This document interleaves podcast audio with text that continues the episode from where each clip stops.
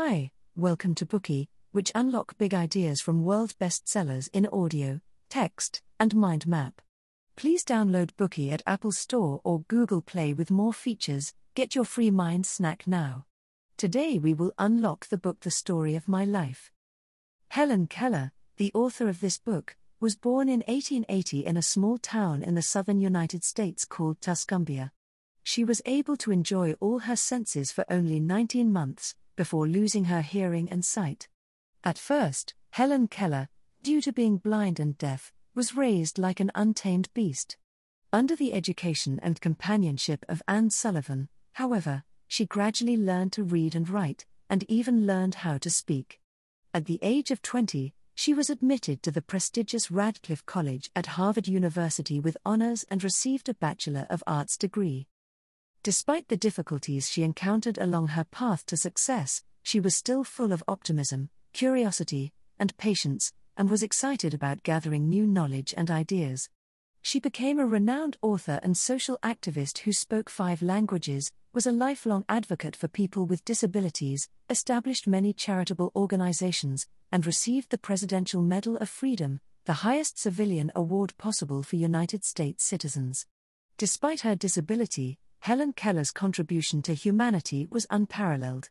Time magazine named her as one of the top 10 American heroes and icons of the 20th century. The Story of My Life is Helen Keller's autobiography, in which she describes in detail the unforgettably touching experiences that never left her memory.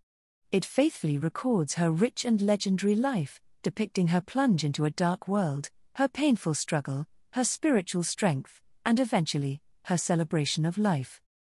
Up next, we will recount the events of her life in the following three sections. Part 1 Early Life. Part 2 Reshaping Life. Part 3 Obstacles and Achievements. Arthur Keller served as a captain in the Confederate Army during the Civil War and was a highly distinguished officer.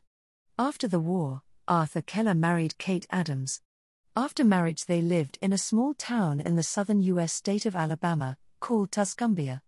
At the time, it was customary for people in the southern U.S. to build a spare house next to the one they lived in, so Arthur built a spare house next to the main residence.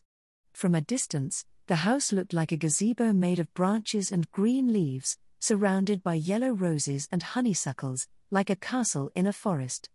On June 27, 1880, their child was born in this beautiful castle. It was the couple's first child, and they were so nervous and excited that they argued endlessly over what to name her. The father wanted to use the name of his respected ancestor Mildred Campbell, while the mother wanted to use the name of her grandmother Helen Everett. After much discussion, they decided to follow the mother's suggestion. Arthur took the newborn child to the church for baptism, but in all the excitement he forgot the name on the way. When the minister asked him, he just remembered that they had decided to call the child after her grandmother, and he gave her name as Helen Adams. And so began Helen Adams Keller's life. Keller's confident and headstrong personality was evident as a baby. She seemed to be curious about everything around her and always imitated the behavior of the adults.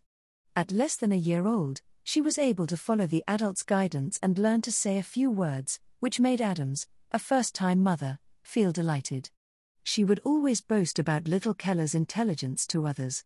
She saw great potential in the baby for a bright future.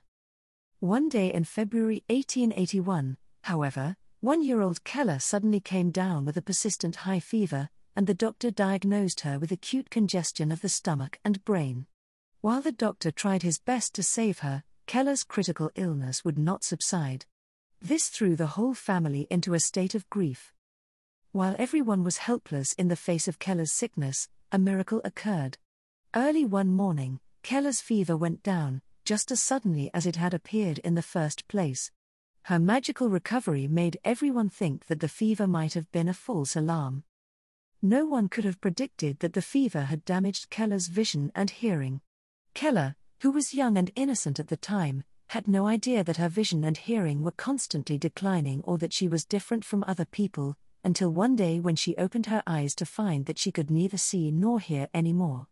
By the time, Keller had only been exposed to the world of sight for 19 months. Afterwards, Keller became impatient and pushy, often losing her temper over trivial things. She started to realize that she was different from others. She desperately wanted to communicate with people, she would frantically swing her limbs and wiggle her lips, but nobody could figure out what she was actually trying to say. Whenever this happened, she would kick and scream in anger until she had no more strength, and the family's nanny would often be injured by her kicking. Due to these events, her family came to view her as a little monster. With Keller's visual and hearing impairment, she was unable to perceive the love of others, as she could not understand interpersonal emotions expressed through language and facial expressions. In such a chaotic and ignorant world, Keller became more and more spiteful and liked to play pranks. For a long time, Keller played with the cook's daughter. They would play in the grain yard, stable, and cattle pen, causing mischief and pulling pranks everywhere they went. Her parents were angry, but moreover felt guilty and helpless in the face of their daughter's behavior. They could not bear to reprimand this child who could neither see nor hear, so they indulged her and let her do whatever she wanted. This kind of life without any discipline and restraint further encouraged Keller's unruly character.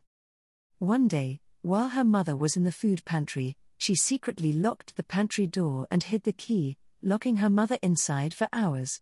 While her mother, trapped inside, knocked frantically on the door, Keller sat on the hallway steps as if nothing had happened, feeling the vibrations from the knocking while grinning nonstop. Evidently, she enjoyed this kind of mischief and loved driving people crazy. It was after this prank that the parents finally realized the seriousness of the situation. If Keller was not guided and disciplined, the consequences would be unimaginable. But the problem was that there were no schools for the deaf near their town of Tuscumbia, so how could Keller receive an education? Her mother asked around about education for deaf children, unwilling to give up hope. Finally, she saw a ray of hope in Charles Dickens' American Notes.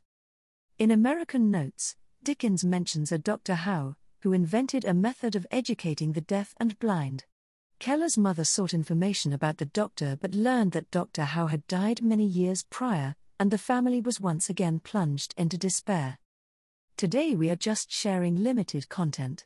To unlock more key insights of world class bestseller, please download our app.